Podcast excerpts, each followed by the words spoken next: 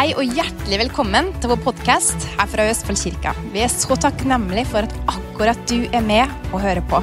Og vi håper at dette vil være til oppmuntring og til inspirasjon for det.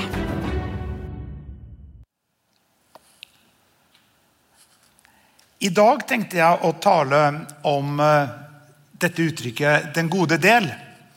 Så får vi se hva jeg legger i det. Så Jeg vil ønske deg velkommen, du som er her, til gudstjeneste live i eh, Østfoldkirken. Men også alle som ser på og hører på på forskjellige sosiale plattformer, eller på Visjon Norge, eller hva det er.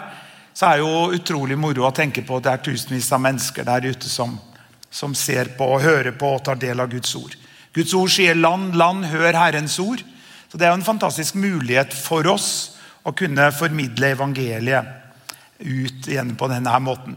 Du vet at Bare gjennom den ene TV-kanalen Visjon Norge så man, kan hver eneste hushold i hele Norge kan, om de vil Det er ikke sagt dermed at de gjør det. Om de vil, så kan de se oss. Og så har du jo de plattformene på Facebook og YouTube og Er det ikke det, Kenneth? Ja. Den gode del. La oss hoppe inn i en tekst. Lukas 10, 38-42. Da de gikk videre, kom han inn i en landsby, og en kvinne med navn Martha ønsket ham velkommen i sitt hus. Og Hun hadde en søster som het Maria. Hun satte seg ned ved Jesu føtter og lyttet til hans ord. Men Martha var travelt opptatt med alt tjenestearbeidet, og hun gikk da bort og sa, 'Herre, bryr du deg ikke om at min søster har latt meg være alene med å tjene?' Si derfor til henne at hun skal hjelpe meg. Og Jesus svarte og sa til henne, Martha, Martha, du er bekymret og urolig for mange ting. Men ett er nødvendig. Maria har valgt den gode del som ikke skal bli tatt fra henne. Og Her er det dette uttrykket da, som jeg vil kalle min preken her, den gode del. Alle sammen si 'den gode del'. Det er to uttrykk her som jeg synes er veldig viktige, som jeg vil løfte fram. Det er dette 'men ett er nødvendig'. Alle sammen si 'men ett er nødvendig'. Og si igjen 'den gode del'. For Jesus, Her er det jo om du har en bibel hvor at det Jesus sier er i rødt, så er alt dette i rødt. Jeg synes, og Det er en veldig fin måte å bli kjent med Jesus på. Det er å lese evangeliene og på en måte hoppe inn i disse tekstene hvor Jesus møter mennesker. For Bibelen sier at Jesus Kristus er den samme i går, i dag og til evig tid. Og Det betyr at Bare slå av monitoren hvis den er på. Det betyr at, at den måten Jesus betjente menneskene på for 2000 år siden, det gjør han også i dag. Ja, men, du tenker, ja, men Jeg ser jo ikke Jesus rent fysisk. Nei, det er sant, men Den hellige ånd, den tredje personen i guddommen, er til stede. Og alt det Jesus gjorde mot mennesker Han var jo kjøtt og blod samtidig som han var sann Gud og sant menneske. Men når han var i stand til å bringe trøst til den som var sørgmodig, bringe helbredelse til den som var syk, bringe frelse til den som var fortapt, så var det i kraft av at Den hellige ånd var over ham. Så selv om Jesus da rent fysisk sett har gått bort fra denne jorden, sitter ved Guds Faders høyre hånd, skal derfra komme igjen for å dømme levende og døde, så blir mennesker, slike som du, slike som meg, blir betjent på samme vis som om Jesus fysisk sett hadde vært den som formidlet frelsen, helbredelsen, og det gjennom den kraften i Den hellige ånd. Og Det sa jo Jesus til disiplene når han sa det er til beste for dere at jeg drar bort.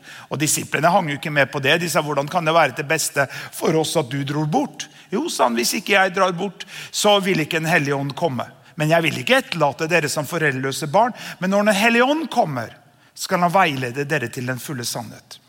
Dette sier jeg på grunn av at Jesus gikk jo omkring her på jorden fysisk sett for 2000 år siden. Men han er den samme i går og i dag og til evig tid. Og kan vi hoppe inn i denne teksten? Liker, så Lev i evangeliene. Les eh, hvordan Jesus betjente menneskene. og Når du begynner å få tak på det, kan du gå også til brevene. og Når Paulus skriver ting som vi kanskje ikke alle forstår osv. Men det er viktig å få et klart bilde av egentlig hvem Jesus er, av hvordan han møter også mennesker i dag. Og det som da skjer, Her kommer da Jesus på besøk til disse to søstrene Martha og Maria. Og Jesus kom jo ikke alene. Han hadde jo et stort kobber av mennesker, av eh, disipler. Det kunne være titalls, det kanskje var det hundrevis, men det var i hvert fall titalls disipler. Han hadde jo sine tre nære disipler, Peter, Jakob og Johannes. Han hadde også sine tolv, så det var i hvert fall tolv stykker der. Og når de da kommer inn i dette hjemmet, så er reaksjonen til de to søstrene Martha og Maria er veldig forskjellig.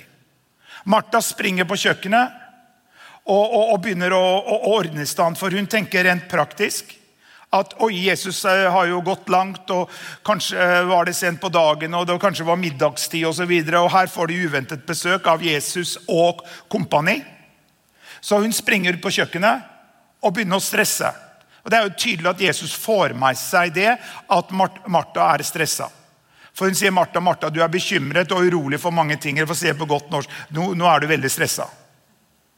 Og la meg bare si det sånn, Vi snakker om dette Martha og Maria-prinsippet. Det Martha gjorde, var jo ikke feil. Hadde det ikke vært for Martha, så hadde det ikke blitt noe mat den dagen. Og Mennesker lever ikke bare av brød alene, lever av Guds ord. Ja, Det er en balanse. Vi trenger brød, vi trenger mat, men vi trenger også Guds ord. Så det var jo ikke det at Martha ikke gjorde noe som var viktig. Hun gjorde at Jesus og disiplene fikk mat. I hvert fall det hun prøvde å få til. Og Det var jo Jesus og disiplene takknemlige for. For å si det sånn, Hvis det ikke hadde vært en gjeng med medarbeidere som står på her tidlig og seint, og lovsangerne har vært der allerede fra klokka ni osv. Om alle skulle preike, så hadde det ikke blitt noe gudstjeneste. For jeg vet ikke hvordan man slår på et TV-kamera. Men da har vi jo Einar og Benny, og også med lyden har jeg i hvert fall ikke peiling på. Men da har vi jo et, et, et team der, og Powerpoint og alt det. Skjønner du? Så alt det er jo viktig. og Til sammen så blir det en funksjon. Til sammen så, så blir det på en måte eh, en ministry hvor alle har sin del. Og Det vil jeg løfte fram med en gang her. fordi at det står for eksempel, nå tar jeg en liten avstikker, men for I Efeserbrevet står det at Gud satte noen til å være apostler, profeter, evangelister, hyrde og lærere. Og Det, det som kjennetegner disse femfoldige tjenestegavene, det er jo egentlig Eh, the Ministry of the Word, altså det har med forkynnertjeneste, det har med undervisning osv. Men det står i Bibelen at Gud satte noen til det. Han satte ikke alle til det. Alle kan ikke på en måte være predikanter. Da blir det eh, altså, Skjønner du? Eh, det, ja. Men, så det Martha gjorde her, var viktig. Ser du det? Men så sier Jesus, men ett er nødvendig. Jeg kommer til å tenke på også når Paulus sier i en av brevene når han sier men én ting gjør jeg. Her kommer igjen dette uttrykket. Men én ting gjør jeg. Glemmer det som ligger bak, strekker meg ut etter det som ligger foran. Sa Paulus. Én ting. Glemmer det som ligger bak, strekker meg ut etter det som ligger foran. Det har jo med dette med retningen i ditt liv Dette har med fokusen i ditt liv. Men hva er det Jesus sier? Ser? Jesus ser Martha stresser omkring på kjøkkenet og blir mer og mer irritert over at Maria virker som at hun ikke bryr seg. Hvorfor? Jo, for, Jesus, for Maria satt seg ved Jesu føtter og gjør ikke en døyt, ifølge Martha. Hun bare sitter jo der. Hun gjør ingenting, ifølge Martha. Og dette oppdager jo selvfølgelig Jesus. Så hva, hva, hva sier Jesus da? Ja, Maria, nå, nå har du sittet lenge nok. Eh, nå tror jeg du må gå og hjelpe søstera di på kjøkkenet, så vi får oss litt mat. ikke sant? Vi er sultne. Vi er jo tolv pluss. Store menn. Sultne. Kom igjen, Maria. Du kan, eh, du kan høre på podkasten senere i kveld. du vet du. Gå og hjelp Martha på kjøkkenet nå. Sa han det? Nei, han observerte altså Jeg elsker å gå inn i tekster sånn som det er. Han observerer hva Martha holder på med. Så, så, så hun Jesus kunne jo oppmuntra litt, for det er nesten som at han korrigerer litt av at hun er så stressa. Hun er bekymret og urolig. For hva er hun bekymret og urolig for? Jo, først og fremst har vi nok mat i huset for hele denne gjengen til å spise. Men så sier Jesus men ett er nødvendig. Alle sammen sier men ett er det nødvendig. La meg snakke litt om dette den ene tingen som er nødvendig. La meg bare nevne det her i disse koronatider og vaksinasjon og alt mulig greier. Folk kontakter oss og vil at vi som menighet skal komme med en offisiell uttalelse. Hva er vårt offisielle syn på vaksinasjon eller på konspirasjoner? Det gjør ikke vi. Hvorfor da? Det vet ikke jeg. Jeg er bare en pastor. Og vårt ansvar som forkynnere og vi skal dømmes mye strengere enn andre, det er jo forvaltningen og forkynnelsen av Guds ord. Hva?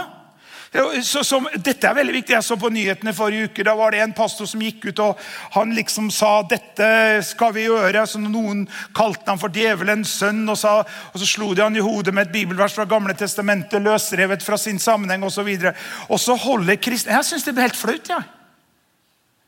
Jeg, jeg, vi har ikke noe offisielt syn på det.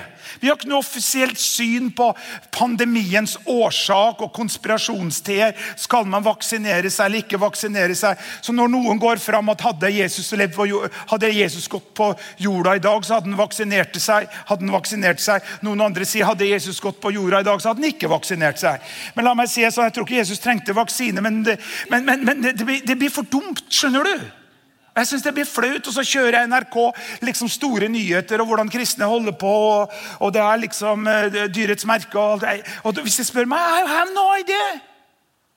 Men det spiller ingen rolle for det.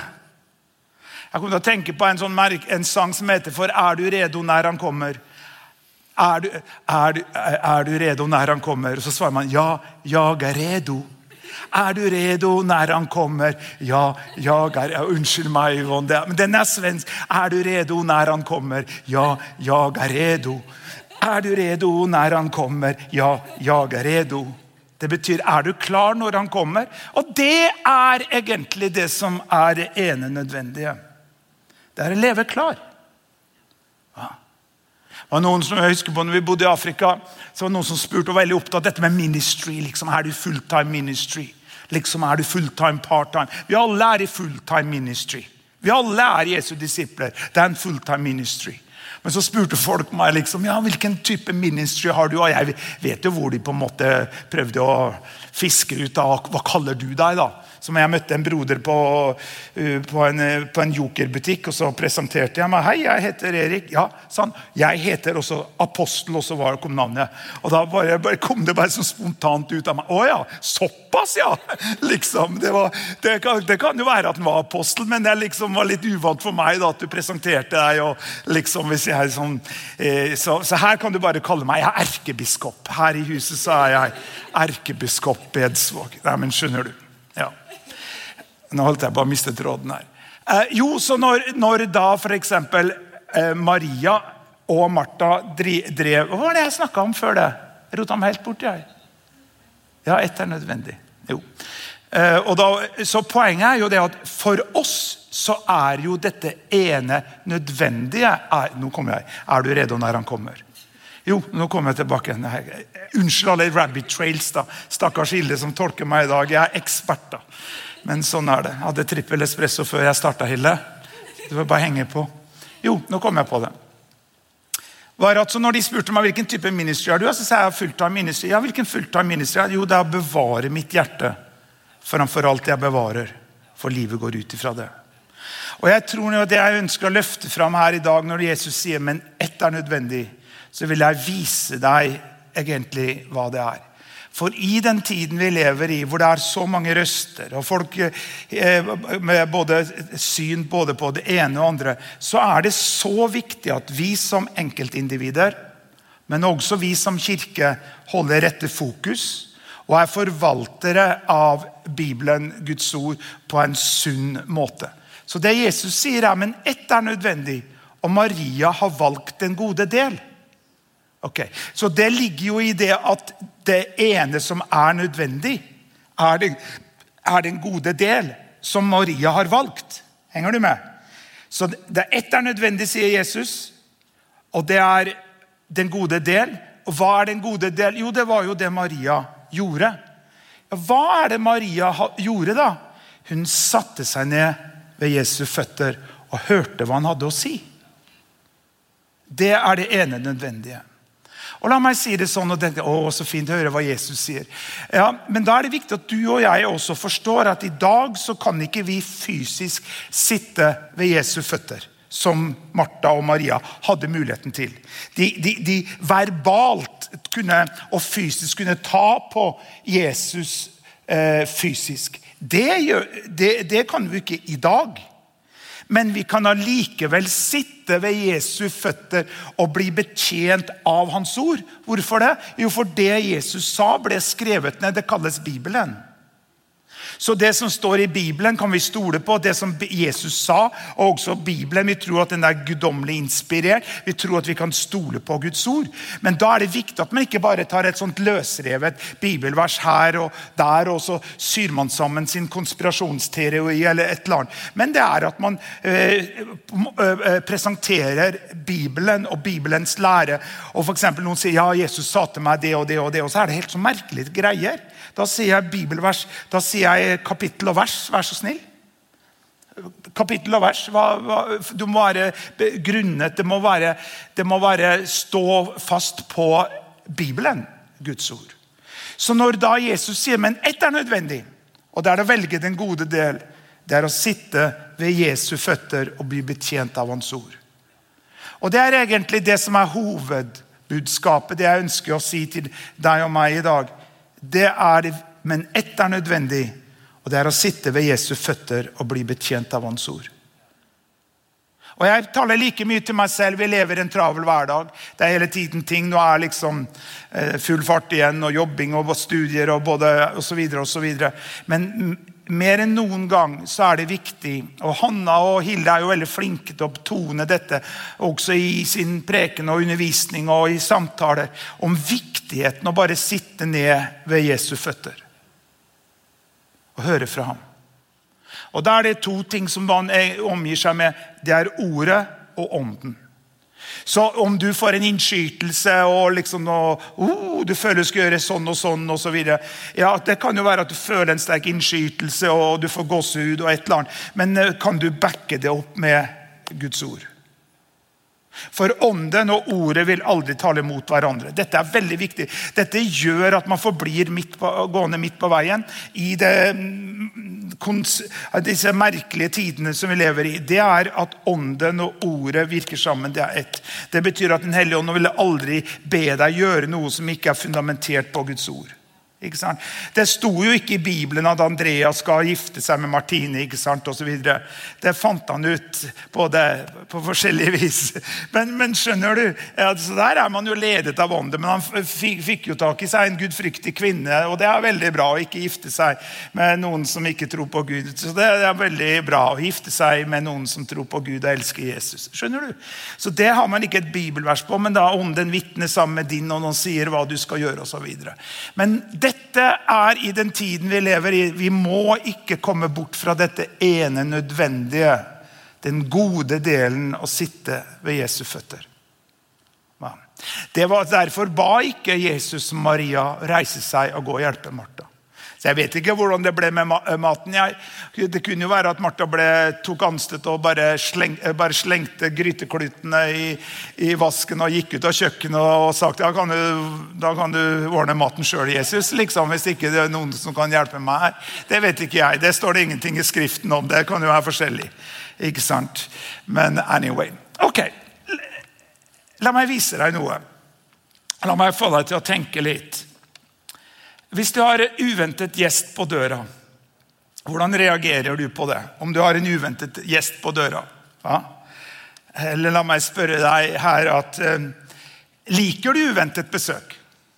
Nå må jeg være veldig forsiktig hva jeg sier, for hvis jeg sier at jeg ikke liker uventet besøk, så vil jo ingen som er venner av oss eller fra kirken, våge å komme på uventet besøk hos familien Bedsvåg, for pastoren sa at den liker det ikke. Nei, nå skal jeg få deg til å tenke litt her. Men liker du uventet besøk? Ja, men Her er noen argumenter hvorfor du egentlig kanskje ikke liker uventet besøk. Ja, for Hvis det er tidlig på morgenen, du er fortsatt i pysjen. Hvis du bruker pysj. Ja. Du hadde andre planer. Eller du har ikke tid for besøk. Du, du, du, du har liksom schedule full. Ja. Det er rotete i huset. Du har ikke noe mat, du har ikke noe å servere. Eller du liker ikke den personen som står på andre sida av døra. Jeg vet ikke hvordan Martha reagerte. Det kan jo være noe dette at hun syns det er rotete i huset. Jeg syns det er veldig hyggelig å få besøk. Men klart at alle mennesker ønsker det skal være ryddig i huset. Og klart Hvis man har en travel hverdag, sånn som både Hilde og meg har, så kan det av og til være noen hybelkaniner både her og der. Og min oppgave er å støvsuge. Og Det er ikke særlig moro, men det er min oppgave å støvsuge og vaske gulvene. Og så vi har, vi, har, vi har, god ansvarsfordeling. Men klart at hvis at noen står på døra, og det er et uventet besøk, så er det litt for seint til å da begynne å støvsuge. Og så Derfor vår store skrekk, og spesielt min bror, han kommer alltid for tidlig. Det, det, det, er ikke bra hos oss, for vi er akkurat liksom få bort støvsugeren og tatt det verste støvet osv. Vi alle ønsker å være forberedt på et besøk, gjør vi ikke det? Ja. Så liker du uventet besøk eller ikke? Ja. Er det noe av dette som du egentlig kan si at uh, passer deg? Ja. Men når vi snakker om dette med å komme inn i et hus, inn i et hjem, så, stå, så, så banker Jesus på din dør. Jesus ønsker å komme inn i livet ditt. Jesus ønsker å egentlig komme inn i din private sone. Komme inn på områder i ditt liv som du kanskje ikke før har sluppet noen inn på. Hva? Og Da er jo spørsmålet hva vi gjør med det. Vi har jo blitt, Gjennom disse koronatider så har det jo blitt et distansert fellesskap. Det har jo blitt et distansert samfunn. Noen mener at folk ikke kommer til å begynne å klemme hverandre igjen eller hilse hverandre osv. Jeg håper jo det. Vi, vi liksom, ønsker å være fysiske personer, ønsker å hilse. Vi har bodd i Afrika i mange år. Der er det kyss, klapp og klem. Der er det liksom etiopisk måte å hilse på. Da er det tre kyss på kinnet. Og hvis du er veldig glad for å, for å, se den personen du hilser på, så får du, får du også et fjerde kyss. Og, og, da På kinnet også. Men, men da, f.eks. nå i disse koronatider, så har vi på en måte begynt å distansere seg fra hverandre. Man ikke har noe fysiske eh, på en måte hilse osv. Vi har jo, er det fortsatt sånn her i ja, vi, Det er litt sånn forskjellig om vi hilser eller ikke hilser. da. Men hvis du går tilbake til den teksten her, så står det men Martha var travelt opptatt med alt tjenestearbeidet. Og hun gikk da bort og sa, 'Herre, bryr du deg ikke om at min søster har latt meg være alene med å tjene?' Dette uttrykket møter vi også når da Jesus la seg til å sove midt i stormen. Husker du den storyen? Og Disiplene var jo livredde fordi det blåste opp til eh, storm. Og Jesus lå og sov i båten. Og så Til slutt så vekker det Jesus. Det er en egen story man kunne, og egen preken på dette. Ja, en av mine yndlingsprekener å preke om Jesus som hadde med seg egen pute. For det står i Skriften at han lå på en pute og sov i båten. Jeg tror Jesus hadde med seg en egen reisepute når han reiste omkring. For han trodde på dette med powernaps. Det gjør jeg òg. 10-15 minutter powernap på ettermiddagen. Det gjør susen for meg. Trenger ikke noe klokke. Jeg legger meg ned etter 10-15 minutter, våkner jeg av meg selv. Og da må jeg ha kaffe. Men Jesus la seg ned til å sove midt i båten. Ja. Og det var disiplene som vekket Jesus, ikke stormen. Og Da sier de det samme uttrykket som det står her. Jesus, bryr du deg ikke om at vi går under? De trodde at de skulle gå under. Så sa Jesus, bryr du deg ikke? Her er det samme uttrykket, men brukt i en annen sammenheng. Hvor, de sier, hvor, de, hvor de sier til eh, Jesus, Jesus, bryr du deg? Martha sier til Jesus, 'Herre, bryr du deg ikke om at min søster har latt meg være alene med å tjene?' Ja, hva, hva er svaret på det? Jo, da er jo svaret det Jesus sier, at 'men ett er nødvendig', og Maria har valgt den gode del.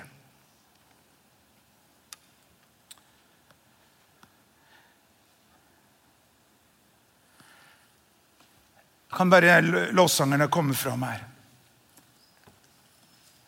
I Johannes' åpenbaringsbok kapittel 3 vers 20 så står det Se, jeg står for døren og banker.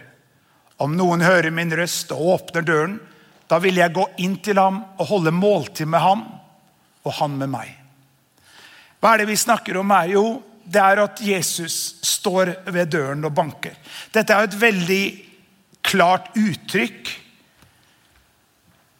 for at noen ønsker å komme inn i et hus. Teksten vår i dag om det med Martha og Maria. Jesus kommer inn i et hjem. Det er to forskjellige reaksjoner på den måten når Jesus kommer inn i hjemmet til Martha og Maria. Martha begynner å stresse omkring. Og Maria bare setter seg rett ned. Og la meg spørre om, om Jesus hadde stått ved din dør. Hvis du hadde sett ut av, av, av dette, dette nøkkelhullet, så ser du at det står noen der. Det er uventet besøk. Hva, hva er det som ville stressa deg? Er det at du er i pysjen? At det er rotete i huset? At klesvasken flyter? Du har ikke oppvasken på, tatt oppvasken på en uke? Hvordan ville du reagert? Prøv å tenke deg. Om jeg plutselig står på døra di i morgen klokka 11, eller om jeg ringer på, og pastoren er her ville det tenkt no problem? Ville du blitt stressa av det? Eller ville du bare tenke no problem? Hvordan ville du reagert om Jesus kom inn i ditt hjem? Ville du og jeg reagert som Maria? Og satt seg ved Jesu føtter og i blanke i mat og hybelkaniner og både det ene og andre? Eller ville du begynne å stresse på kjøkkenet? Jeg må være ærlig og si jeg hadde nok kanskje reagert mer som Martha. Hvordan ville du reagert? Ja. For hva er det jeg sier her? Jo, Jesus ønsker å komme inn i vårt liv. Han ønsker ikke å være på yttersida av døra. Han ønsker ikke å være på yttersiden av ditt liv. Han ønsker å komme inn i ditt liv. Og da har vi på en måte våre stressmomenter. Vi ønsker at ting skal være på stell. Når vi har besøk, eh, hvis det er planlagt besøk, så, så stresser Hilde og jeg litt for å få liksom tørka litt støv og støvsuga litt og laga mat og ha et måltid klart for den da på en måte, når det er planlagt besøk. Men når plutselig det står noen på døra og ønsker å komme inn Og det var ikke slik vi hadde planlagt. Det var ikke slik vi hadde tenkt oss. Og disse forskjellige unnskyldningene som kommer opp om at, om at, du er i pysjen eller hadde andre planer, eller du har ikke tid for besøk, eller det er rotete i huset, eller du har ikke noe mat å servere, eller du kanskje er litt skeptisk til den personen som står der. Hva? Men Jesus står ved døren og ønsker å komme inn. Og han forventer ikke at du skal da ha et spikk and span, perfekt hus, ikke et støvkorn. Han forventer ikke at du skal liksom være nysminka og eller siste fersen av klær, eller at ting skal være perfekt. Nei, han ønsker å komme inn i ditt liv akkurat nå. Akkurat nå. I den tilstanden som du er i. På godt og vondt. Akkurat nå. Så banker han på din dør og ønsker å komme inn. Men den menneskelige reaksjonen er jo Derfor bruker jeg dette bildet. Den menneskelige reaksjonen er jo det at, at når noen står utenfor du, du ønsker å gjøre et bra inntrykk. Du ønsker at ting skal se bra ut. Men det bryr ikke Jesus seg om. Og Det viser han i denne storyen med Martha og Maria. Han sa men ett er nødvendig å velge den gode del. Og jeg sier til deg som er her og ser på og hører på.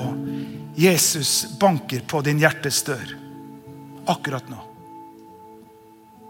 Akkurat nå så banker han på din hjertes dør.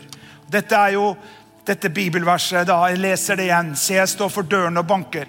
Om noen hører min røst og åpner døren, da vil jeg gå inn til ham og holde måltid med ham og han med meg. Og Jesus er en gentleman. Du kan høre det banke på din hjertes dør. Så du tenker ja, men jeg er allerede frelst. Ja, men hver dag så må vi åpne døren til Jesus. Hver dag så må vi åpne døren for Jesus kan komme inn, hjelpe oss med å planlegge vår tid. Være bedre forvalter av vår tid. Hver dag trenger vi å åpne døren for at Jesus skal komme inn og være vår helbreder. Være vår lege. Hver dag så trenger vi å åpne vårt våre følelser, at Jesus skal komme og justere følelser som er destruktive, negative. Hver dag trenger vi å la Jesus komme inn i vårt sinn gjennom fornyelsen av vårt sinn gjennom Guds ord. Hva? Men også for du som ikke har sagt ja til Jesus, så trenger ikke du å la han stå og vente ved døra. Liksom å ikke våge å åpne før du har fått liksom shine opp hele huset ditt, da, for å bruke det uttrykket. Eller shine opp livet ditt. Men akkurat nå, i den tilstand som du er i akkurat nå, med alt rotet i huset ditt, med alt rotet som du har i livet ditt, så kan du be Jesus komme inn i hjertet ditt. Åpne døra for ham. Og Jesus står og banker. Han banker, men mange mennesker har ignorert hans kall på deres hjertes dør. At det, Denne bankingen på døra har blitt bare på en måte som noe monoton banking. Men Jesus, og la meg si Det sånn, det står ikke hvor lang tid Jesus banker. Guds ord sier at hver den som påkaller navnet til Jesus, skal bli frelst. Mennesket kan bli frelst når som helst, hvor som helst, akkurat nå. Og da er Jesus der. Han banker på din hjertes dør. Om ikke du åpner, vil han fortsette å banke. Han vil fortsette å banke på din hjertes dør resten av ditt liv. Men mange ganger så ignorerer vi den bankingen. Men Jesus vil ikke til slutt sparke inn døra og trenge seg inn, ta strupetak på deg og si at nå må du se til å få livet ditt i orden. Nå må du bli frelst. Han gjør ikke det. Han banker på din hjertes dør. For Jesus er en gentleman. Og hvis du da åpner din hjertes dør og sier 'Jesus, kom inn i mitt hjerte', 'Jeg tar imot deg nå som min personlige frelser og som min Herre', så kommer han inn. Martha og Maria inviterte Jesus hjem til seg. Maria forsto at her hadde hun en gyllen mulighet som aldri noen gang ville komme tilbake igjen. Og det var å få høre eh, Jesu egne ord og sitte ved hans føtter. Mens Martha ville gjerne ordne ting så ting skulle være på stell. Hør her, Vi får ikke livet vårt til å bli på stell slik som vi vil ha det i vår egen styrke og vår egen kraft. Det er derfor Gud sendte oss Jesus Kristus. For å hjelpe oss at livet vårt skal komme i orden. Og Når du da åpner din hjertes dør, sier ja til Jesus, så kommer han inn. Og så står det her da, i denne oversettelsen 'holde måltid med han som åpner døra'. Eller som en annen oversettelse sier, så vil han holde nattvær med deg. Men det er et uttrykk for en relasjon. Det er et uttrykk for et fellesskap hvor du og Jesus har en relasjon. Dette har med dette å sitte ned ved Jesu føtter å gjøre. Hver dag. Så la både du og meg hver dag la oss si, kjære Jesus, kom inn i mitt hjerte. Jeg åpner dørene for deg. Og om, om, du aldri har gjort det, men kan gjøre det akkurat nå for å bli frelst, så si denne enkle bønnen sammen med meg. For la meg si det sånn, Er du klar for å møte Jesus? Ja, la meg si noen setninger til før jeg sier det. Før vi ber sammen. Er du klar for å møte Jesus? Ja, Hva mener du for noe? Jo, for når vi snakker om at ett er nødvendig, å velge den gode del og midt i det alle disse konspirasjonsteorier og meninger om det ene og andre, og kristne fighter om det ene og det andre Det er én ting som er nødvendig, kjære venner, er Er du klar for å møte Jesus? Ja, Hva mener du med det? Jo, hvis jeg døde i dag, er jeg da klar for å møte min mester? Hva betyr det? Jo, hvis jeg legger meg på kvelden og jeg må ærlig talt si det er ikke bestandig jeg har klart å leve etter det. Jeg har noen ganger sovna sur og sint og irritert og skulle be til om tilgivelse for at det har vært vanskelig, og så, videre, så sovna jeg bare. Og Da våkner man like sur som man, uh, som man sovna. Det er dårlige greier. Derfor sier Bibelen at la ikke solen gå ned over deres vrede. Men noen ganger har jeg sovna sint. Jeg håper ikke det sendte meg til fortapelsen. Jeg tror ikke det. Jeg tror nåden er større enn det. Skjønner du? Men det har med denne attityden vi har, at vi lever rede. Er du rede når han kommer? Vi lever klar. Og Da spiller ingen rolle hva som skjer med konspirasjonsteorier og bortrykkelsen eller ikke bortrykkelse. Når skjer det? Når kommer det? osv. Hver dag så lever du og jeg den, det ene, velger den gode del. Som ett er nødvendig. Hva er det? Der er du klar for å møte Jesus. Enten når vi dør, så går vi og møter Jesus i himmelen. Eller om Jesus kommer tilbake før du og jeg dør, så er det hele tiden dette som er vårt hjerteslag. Er du og jeg klar for å møte Jesus, vår frelser? Han er klar. Han er klar. Så la oss be sammen. Alle sammen. Du som ser på, du som hører på, la oss be den enkle bønnen.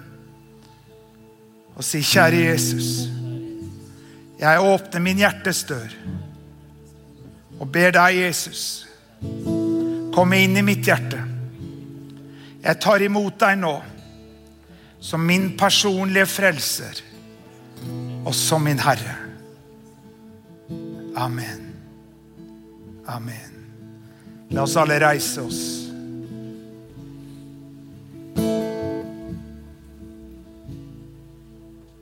Takk, Jesus. Fader Gud, jeg fortsetter å be for hver eneste en som er her og hører min røst her.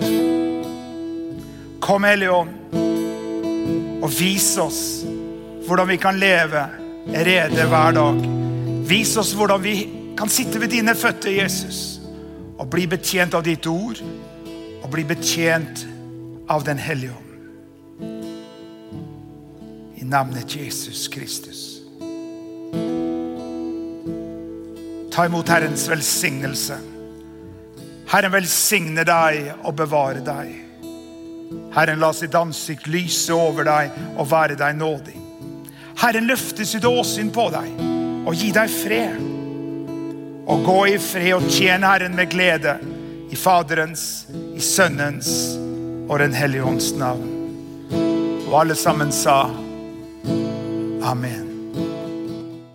Tusen takk at du tuna inn og at du var sammen med oss på dette programmet. Vi håper at det var en oppmuntring til deg i din hverdag. Dersom du ønsker kontakt med oss eller du ønsker å gi en gave til kirka, så kan du gå inn på nettsida vår østfoldkirken.no. Og om du har blitt oppmuntra, eller du ble rørt på en spesiell måte, eller du opplevde noe spesielt godt gjennom at du har sett på de her programmene, så vil vi gjerne vite det. Så da kan du også legge inn den hilsenen til oss via nettsida vår. Ha en riktig velsigna uke.